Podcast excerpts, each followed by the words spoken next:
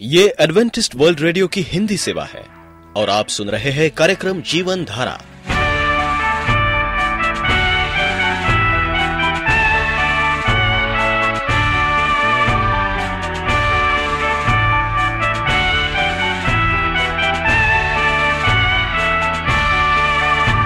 कार्यक्रम जीवन धारा सुनने वालों को मैं स्मिता और मैं अमित। हमारा प्यार भरा नमस्कार। एडवेंटिस्ट वर्ल्ड रेडियो की हिंदी सेवा में हम आपका स्वागत करते हैं। श्रोताओं, आइए, आज प्रसारित होने वाले कार्यक्रमों की जानकारी दे दें।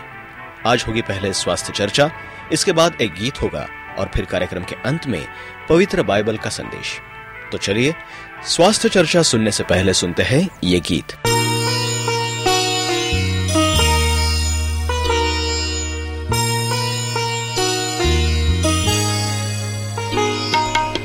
तेरी आराधना करूँ, तेरी आराधना करूँ, पाप क्षमा कर जीवन दे दे, दया की याचना करूँ, तेरी आराधना करूँ, तेरी आराधना पाप क्षमा कर जीवन दे दे। दया की याचना करूँ तेरी आराधना करूँ।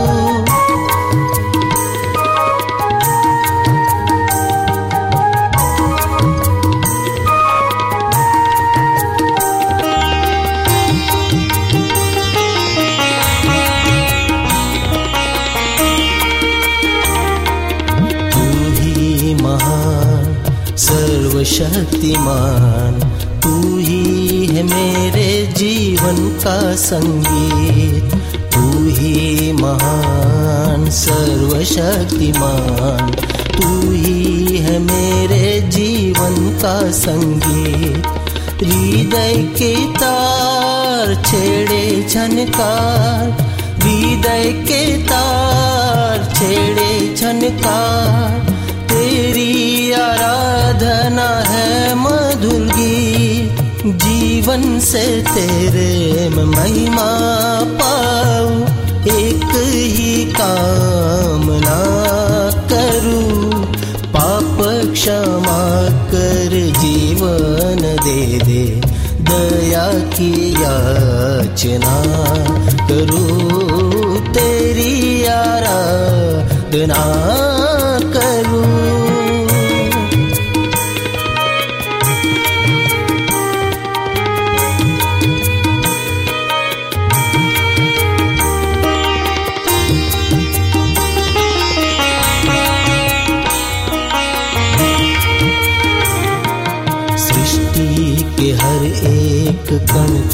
कण में छाया है तेरी ही महिमा तारा सृष्टि के हर एक कण कण में छाया है तेरी ही महिमा तारा पंछी भी करते हैं तेरी प्रशंसा। पंछी भी करते हैं तेरी प्रशंसा। हर पल सुनाते हैं आनंद कारा मेरी भी भक्ति तुझे ग्रहण हो।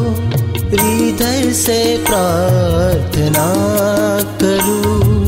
पाप क्षमा कर जीवन दे। दया की याचना करूँ। तेरी आराधना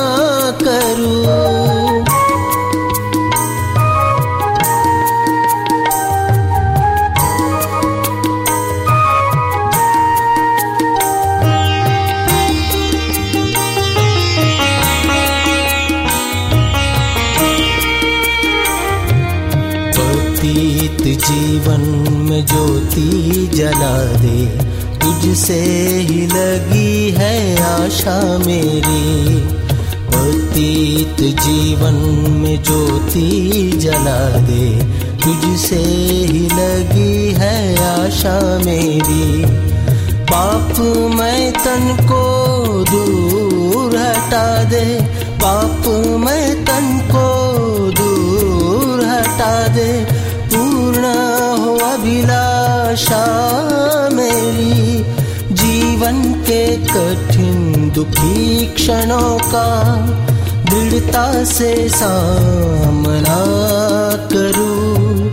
पाप क्षमा कर जीवन दे, दया की याचना करूँ। आप एडवेंटिस्ट वर्ल्ड रेडियो का जीवन धारा कार्यक्रम सुन रहे हैं। यदि आप पत्राचार द्वारा यीशु के जीवन और उनकी शिक्षाओं पर या फिर स्वास्थ्य विषय पर अध्ययन करना चाहते हैं तो आप हमें इस पते पर लिख सकते हैं। हमारा पता है। वॉइस ऑफ़ प्रोफेसी ग्यारह हेली रोड नई दिल्ली एक एक शून्य शून्य शून्य एक इंडिया। मसीह के शत्रु भाग एक। प्रिय रेडियो मित्रों प्रभु मसीह के मधुर और सामर्थी नाम में आपको भाई मॉरिस माधो का नमस्कार। इफियस किताब छ बारह, जो नए नियम में है, हम आज उसे देखेंगे कि ये पद हमसे क्या कहना चाहता है।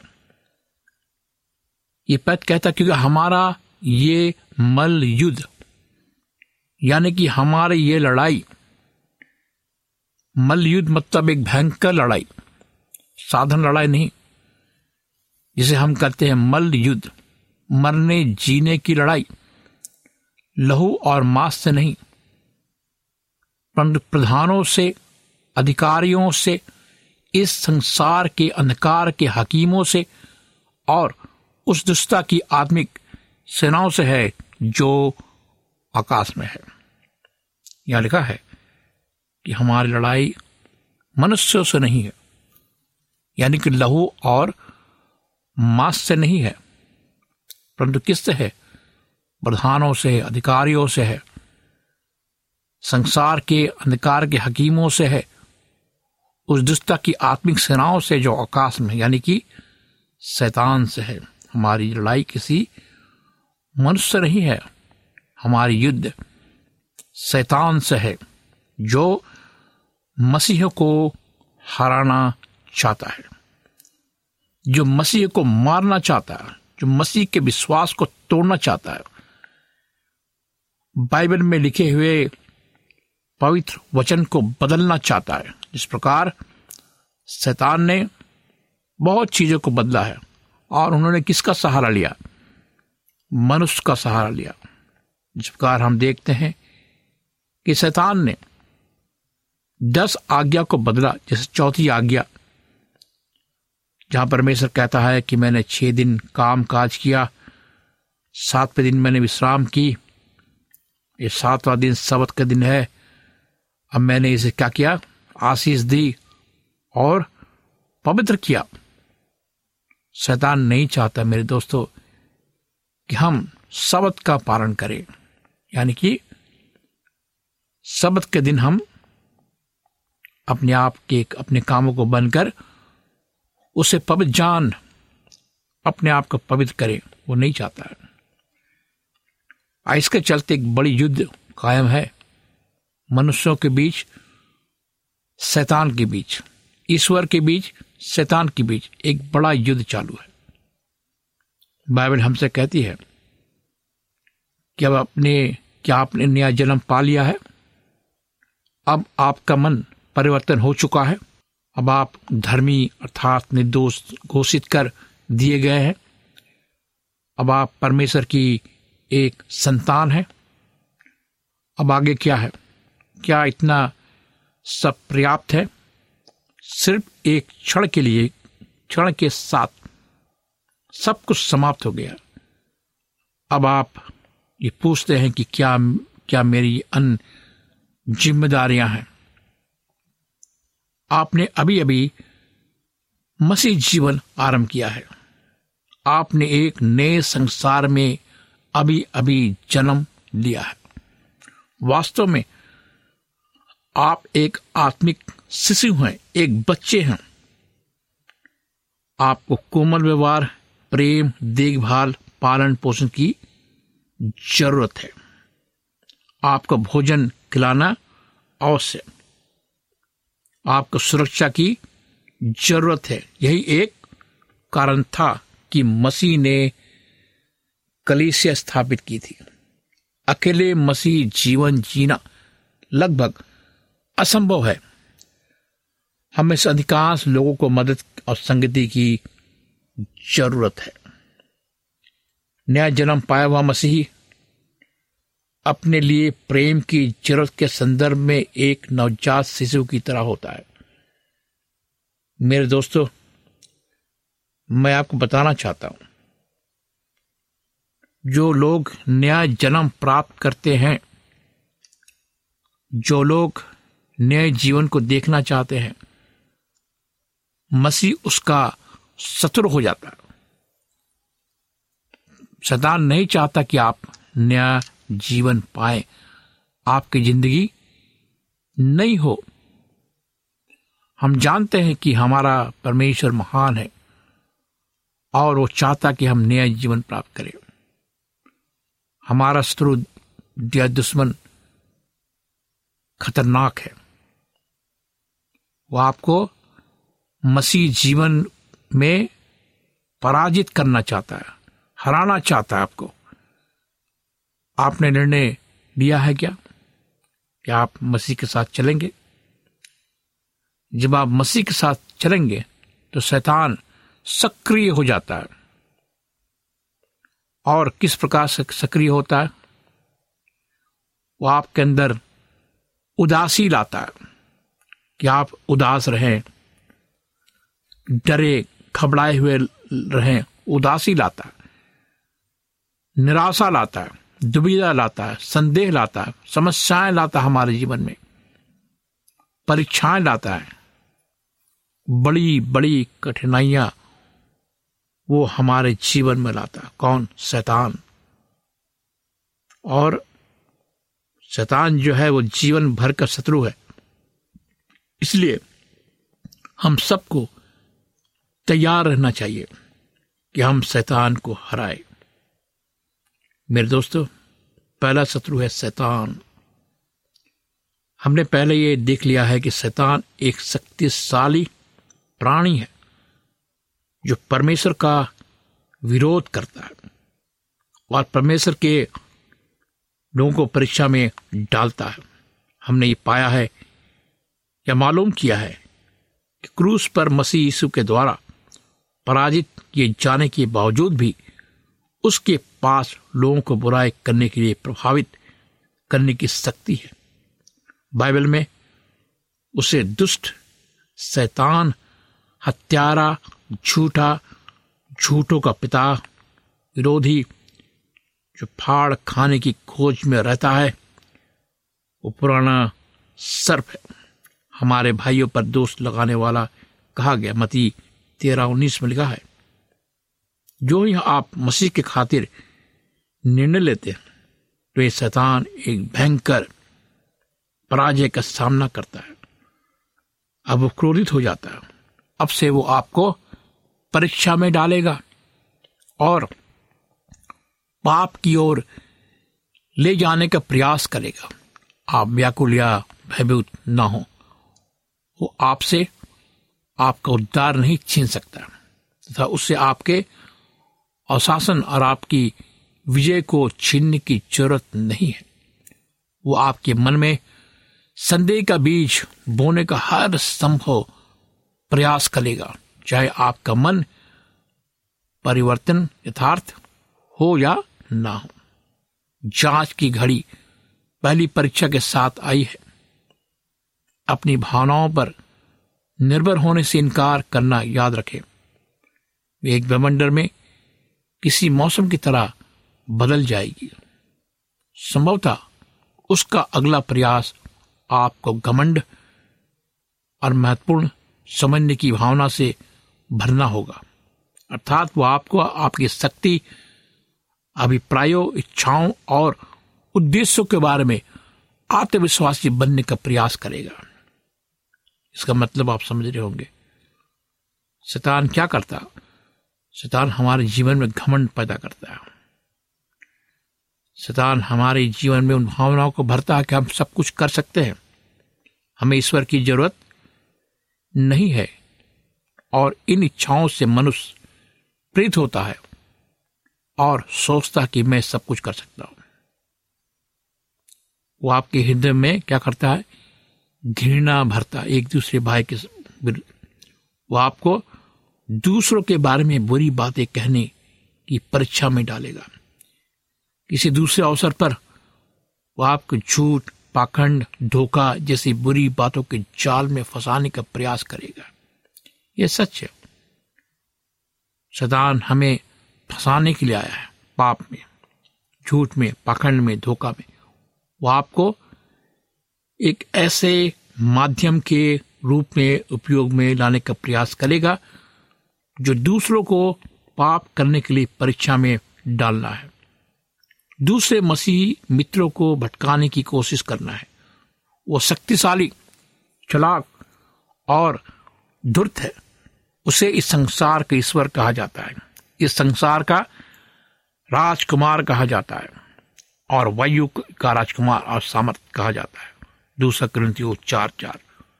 शैतान आपको हतोत्साहित करने, विचलित करने आपको गवाही को उतनी या हल्की बनाने का प्रयास करेगा। वो मसीह यीशु के साथ आपके संबंध को बिगड़ने या नष्ट करने और दूसरे पर प्रभाव, आपके प्रभाव को नष्ट करने का प्रयास करेगा। आप पूछते हैं कि मैं इस पर जयवंत कैसे हो सकता हूँ? मैं क्या कर सकता हूँ? मुझे किस मार्ग पर जाना चाहिए? क्या बचाव का कोई रास्ता है। पैरा ग्रंथियों दस तेरह में लिखा है कि तुम किसी परीक्षा, तुम किसी ऐसी परीक्षा में नहीं पड़े जो मनुष्य के सहने से बाहर है और परमेश्वर सच्चा है। वो तुम्हें सामत के साथ परीक्षा में पढ़ने ना देगा, वरन परीक्षा के साथ निकास भी करेगा कि तुम सह सको। पहला ग्रंथियों दस तेरह में लिखा है। मेरे दोस्तों, मेरे मित्रों, अगर आप परमेश्वर के साथ हैं, परमेश्वर के साथ चलते हैं, अगर आप परीक्षा में भी पढ़े यहाँ लिखा कि परमेश्वर जो है वो सच्चा है, वो आपको न परीक्षा में पढ़ने देगा, अगर आपने परीक्षा में पढ़ा भी है, वो आपको निकालेगा, इसका मतलब पाप से निकालेगा, आपको यही परमेश्वर का महान प्रेम हमारे जीवन में होना चाहिए। यही विश्वास हमारे जीवन में होना चाहिए। परमेश्वर ने हमारे लिए रास्ता बना दिया है। याद करें, शैतान की परीक्षा इस बात का प्रतीक नहीं है कि आपका जीवन परमेश्वर के साथ उचित नहीं है। वास्तव में यह इस बात का चिन्ह या संकेत है कि आपका जीवन परमेश्वर के साथ सही है। परीक्षा पाप नहीं है। ये भी याद रखें कि परमेश्वर अपने निजी संस्थानों को भी परीक्षा में नहीं डालता है। सभी प्रकार की शंका और परीक्षाएँ शैतान की ओर से आती है।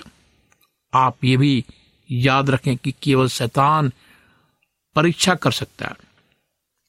परीक्षा परमेश्वर आप परीक्षा के सुपुर्द या अधीन होने के लिए कभी ज़ोर नहीं डालेगा। आप ये भी याद रखें कि शैतान को मसीह के द्वारा जीत लिया गया है। शैतान की शक्ति को पूर्ण रूप से समर्पित और अधीन ऐसे मसीह के जीवन में निष्क्रिय कर दिया कि जो पूरी तरह से परमेश्वर पर निर्भर रहता है। किसी ने कहा है। इसे ध्यान से सुने। शैतान सबसे दुर्बल संत जन को घुटने टेके हुए देखकर थथलाता है। इसका मतलब है, अगर आप सबसे दुर्बल भी हों, अगर आप पापी भी हों, अगर आप घुटने टेक कर प्रार्थना करते हैं तो शैतान थरथराता है। ये कहना कि पवित्र सास पढ़ने या उसमें से वचन उद्धृत करने से शैतान पराजित होगा यह भयभीत कुत्ते की तरह भाग जाएगा, उसका सामना करने पर, हमें उसका सामना करना है। हमें शैतान से डरना नहीं है। हमें शैतान से का सामना करना है, उससे युद्ध लड़ना है।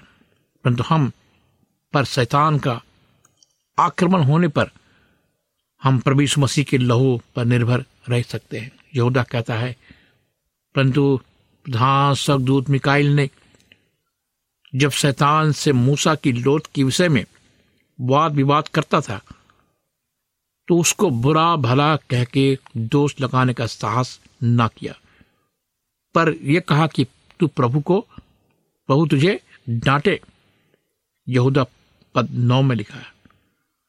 अब बाइबल कहती है कि शैतान का सामना करो तो तुम तो वो हमसे दूर भाग जाएगा। याकूब चार सात परंतु उससे पहले परमेश्वर कहता है कि अपने आप को परमेश्वर के अधीन करो। अगर आपने खुद को पूरी तरह से समर्पित कर दिया है तो आप शैतान का विरोध या सामना कर सकते हैं। जब आप प्रार्थना करेंगे, तब वो थरथराएगा। आपका दूसरा शत्रु है संसार। संसार का तात्पर्य विश्व, ब्रह्मांड ये संसार की प्रणाली या पद्धति से है। संसार का झुकाव हमें पाप की दिशा में ले जाने की ओर होता है। बुरे साथी, सुख विलास, फ़ैशन, धारणाएँ, उद्देश्य, ये सब हमें बर्बाद कर देता है। आप अपने पुनः जन्म के अनुभव में पाएँगे कि आपके सुख पूर्णता नए और महिमायुक्त राज की ओर उठाए गए हैं। अनेक गैर मसीही लोग मसीही जीवन पर अनेक तरह के प्रतिबिंबों का जीवन होने का आरोप लगाते हैं। ये शैतान का एक दूसरा झूठ है। बाइबल कहती है नीति वचन सैतीस सात में, संतुष्ट होने पर मधु का छत्ता भी फीका पड़ जान पड़ता है। परंतु भूखे को सब कड़वी वस्तु भी मीठी जान पड़ती है। ये कितनी सच बात है। बाइबल कहती है कि हम अपने पापों को समझे, हमारा झुकाव परमेश्वर की ओर हो, और हम अत्यधिक रूप से वचन का अध्ययन करें, हमारा दृष्टिकोण अच्छा हो, और हम रोज मर्रा के जीवन में हमें क्या करना है? मसीह के साथ चलना है। उसकी आवाज़ को सुनना है। उसकी धीमी आवाज़ आज हमें साफ़ सुनाई देती है। उसकी धीमी आवाज़ आपको सुन बाइबल कहती कि हमारी भेड़े हमारे आवाज़ को सुनती है। बाइबल कहती है कि तुम ना तो संसार से, न संसार में की वस्तुओं से प्रेम रखो। यदि कोई संसार से प्रेम रखता है उसमें पिता का प्रेम नहीं। पहला योहन्ना दो पंद्रह। क्योंकि जो कुछ संसार में है, अर्थात शरीर की अभिलाषा, जीविका घमंड, वो पिता की ओर से नहीं, परंतु संसार की ओर से है। और संसार और उसकी अभिलाषाएँ दोनों मिटते जाती है, और जो परमेश्वर की इच्छा पर चलता है, वो सर्वदा बना रहता है। पहला योहन्ना दो, सोलह, सत्रह। तथापि हमारा आधुनिक जीवन में कुछ परिस्थितियों में ये बातें परेशान करने वाली समस्याएँ बन जाती है। अनेक युवा लोग मेरे पास आते हैं, पूछते हैं, ये गलत क्या है? अथवा क्या ये गलत है? क्या ये पाप है? या क्या ये पाप नहीं है? आप केवल अपने आप से प्रश्न पूछे कि प्रभु यीशु मसीह मुझसे क्या चाहता है और मैं क्या करूँ? आप पूछें। बाइबल में सब कुछ लिखा हुआ है। हमें क्या करना है, क्या नहीं करना है, यह सब बाइबल में लिखी हुई बातें हैं। बाइबल में बहुत से ऐसी बातें हैं, शायद हम समझ ना पाए और यह हम समझ पाए। बाइबल ये कहती है जो कुछ विश्वास से नहीं, वो पाप है। रोमियो चौदह तेईस। बाइबल फिर कहती जो संदेह करता है, वो दंड के योग है। हमें संदेह नहीं करना है। आप जिस तीसरे शत्रु का सामना करेंगे, वो है शरीर की अभिलाषा। शरीर अर्थात सांसारिक, आपके अंतकरण का बुरा या गलत झुकाव है। आपके मन परिवर्तन के बावजूद भी कभी कभी पुरानी और पापी इच्छाएँ वापस लौट आती है। आप चकित होकर सोचेंगे, ये कहाँ से आ जा गई? बाइबल ये शिक्षा देती है कि सभी प्रकार की भ्रष्ट बातें पुराने मनुष्यत्व में मौजूद रहती है। ये बुरी परीक्षाएँ वहीं से आती है। दूसरे शब्दों में कहा जा सकता है कि आपके भीतर का एक द्रोही, विद्रोही मनुष्य जीवित है। हमारे अंदर वो विद्रोह जीवित ही मेरे दोस्तों। हम परमेश्वर से विद्रोह करना चाहते हैं। और हमें अच्छा भी लगता है कि हम परमेश्वर से विद्रोह करें, लेकिन परमेश्वर कहता है, आओ मेरे पास, और मसीह के शत्रु को पहचानो। परमेश्वर ने आपको सुनने के लिए कान दिया है, आँखें दी है, परमेश्वर के शत्रु को आप पहचाने। आइए, हम अपने आँखों को बंद करेंगे, प्रार्थना हो जाएँगे। प्यारे प्यारे पवित्र परमेश्वर पिता, माँ, आज तेरे पास आते खुदावन अपने मनों को लेकर, हम जानते प्रभु का हमारा शत्रु, शैतान हमें खोज रहा है कि कैसे हमें खाए, कैसे हमें बर्बाद करे। प्रभु, तू जीवित परमेश्वर है। तो प्यारा परमेश्वर है तो हमारा जीवन को रक्षा करता है, खुदावन। प्रभु, हमें पापों से मुक्ति दिला, कि हम शैतान का सामना कर सके। हमें शक्ति और ताकत दे, इस प्रार्थना को प्रभु यीशु मसीह के सामर्थी नाम में मांगते हैं। आमीन। मित्रों, अगर आप बीमार हैं, उदास हैं, संकट में हैं, आप सोचते हैं कि आपसे बात करने वाला कोई नहीं है। आप मुझे फ़ोन करें, ईमेल करें, पत्र लिखें। मैं आपके लिए प्रार्थना करूँगा। जीवित परमेश्वर, प्रार्थना का सुनने वाला परमेश्वर है। आइए हम प्रार्थना करें। प्यारे परमेश्वर पिता, हम आज उन भाइयों को तेरे हाथों में सौंपते हैं जो मुझे फ़ोन करते हैं। उनसे बातें कर। ताकि वो तेरे दास को फ़ोन करें। इस प्रार्थना को यीशु के नाम से मांगते हैं। आमीन। मित्रों, मुझे फ़ोन करें। मेरा नंबर लिखें। मेरा नंबर है नौ छः आठ नौ दो तीन एक सात शून्य दो। नौ छः आठ नौ दो तीन एक सात शून्य दो। ईमेल आईडी है Morris A W R at Gmail dot com. Morris M O R R I S A W R at Gmail dot com.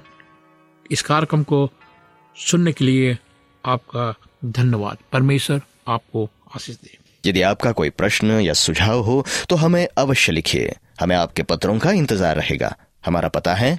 कार्यक्रम Jeevan Dhara Adventist World Radio post box सत्रह पुणे चार एक एक शून्य शून्य एक Maharashtra India. पता एक बार फिर नोट कर ले। कार्यक्रम Jeevan Dhara Adventist World Radio post box सत्रह। पुणे चार एक एक शून्य शून्य एक महाराष्ट्र इंडिया। और अब हमारा समय यहीं पर समाप्त होता है। इसी समय इसी मीटर बैंड पर आपसे फिर भेंट होगी। तब तक के लिए मैं स्मिता और मैं अमित हमें आज्ञा दीजिए। प्रभु आपको आशीष दे।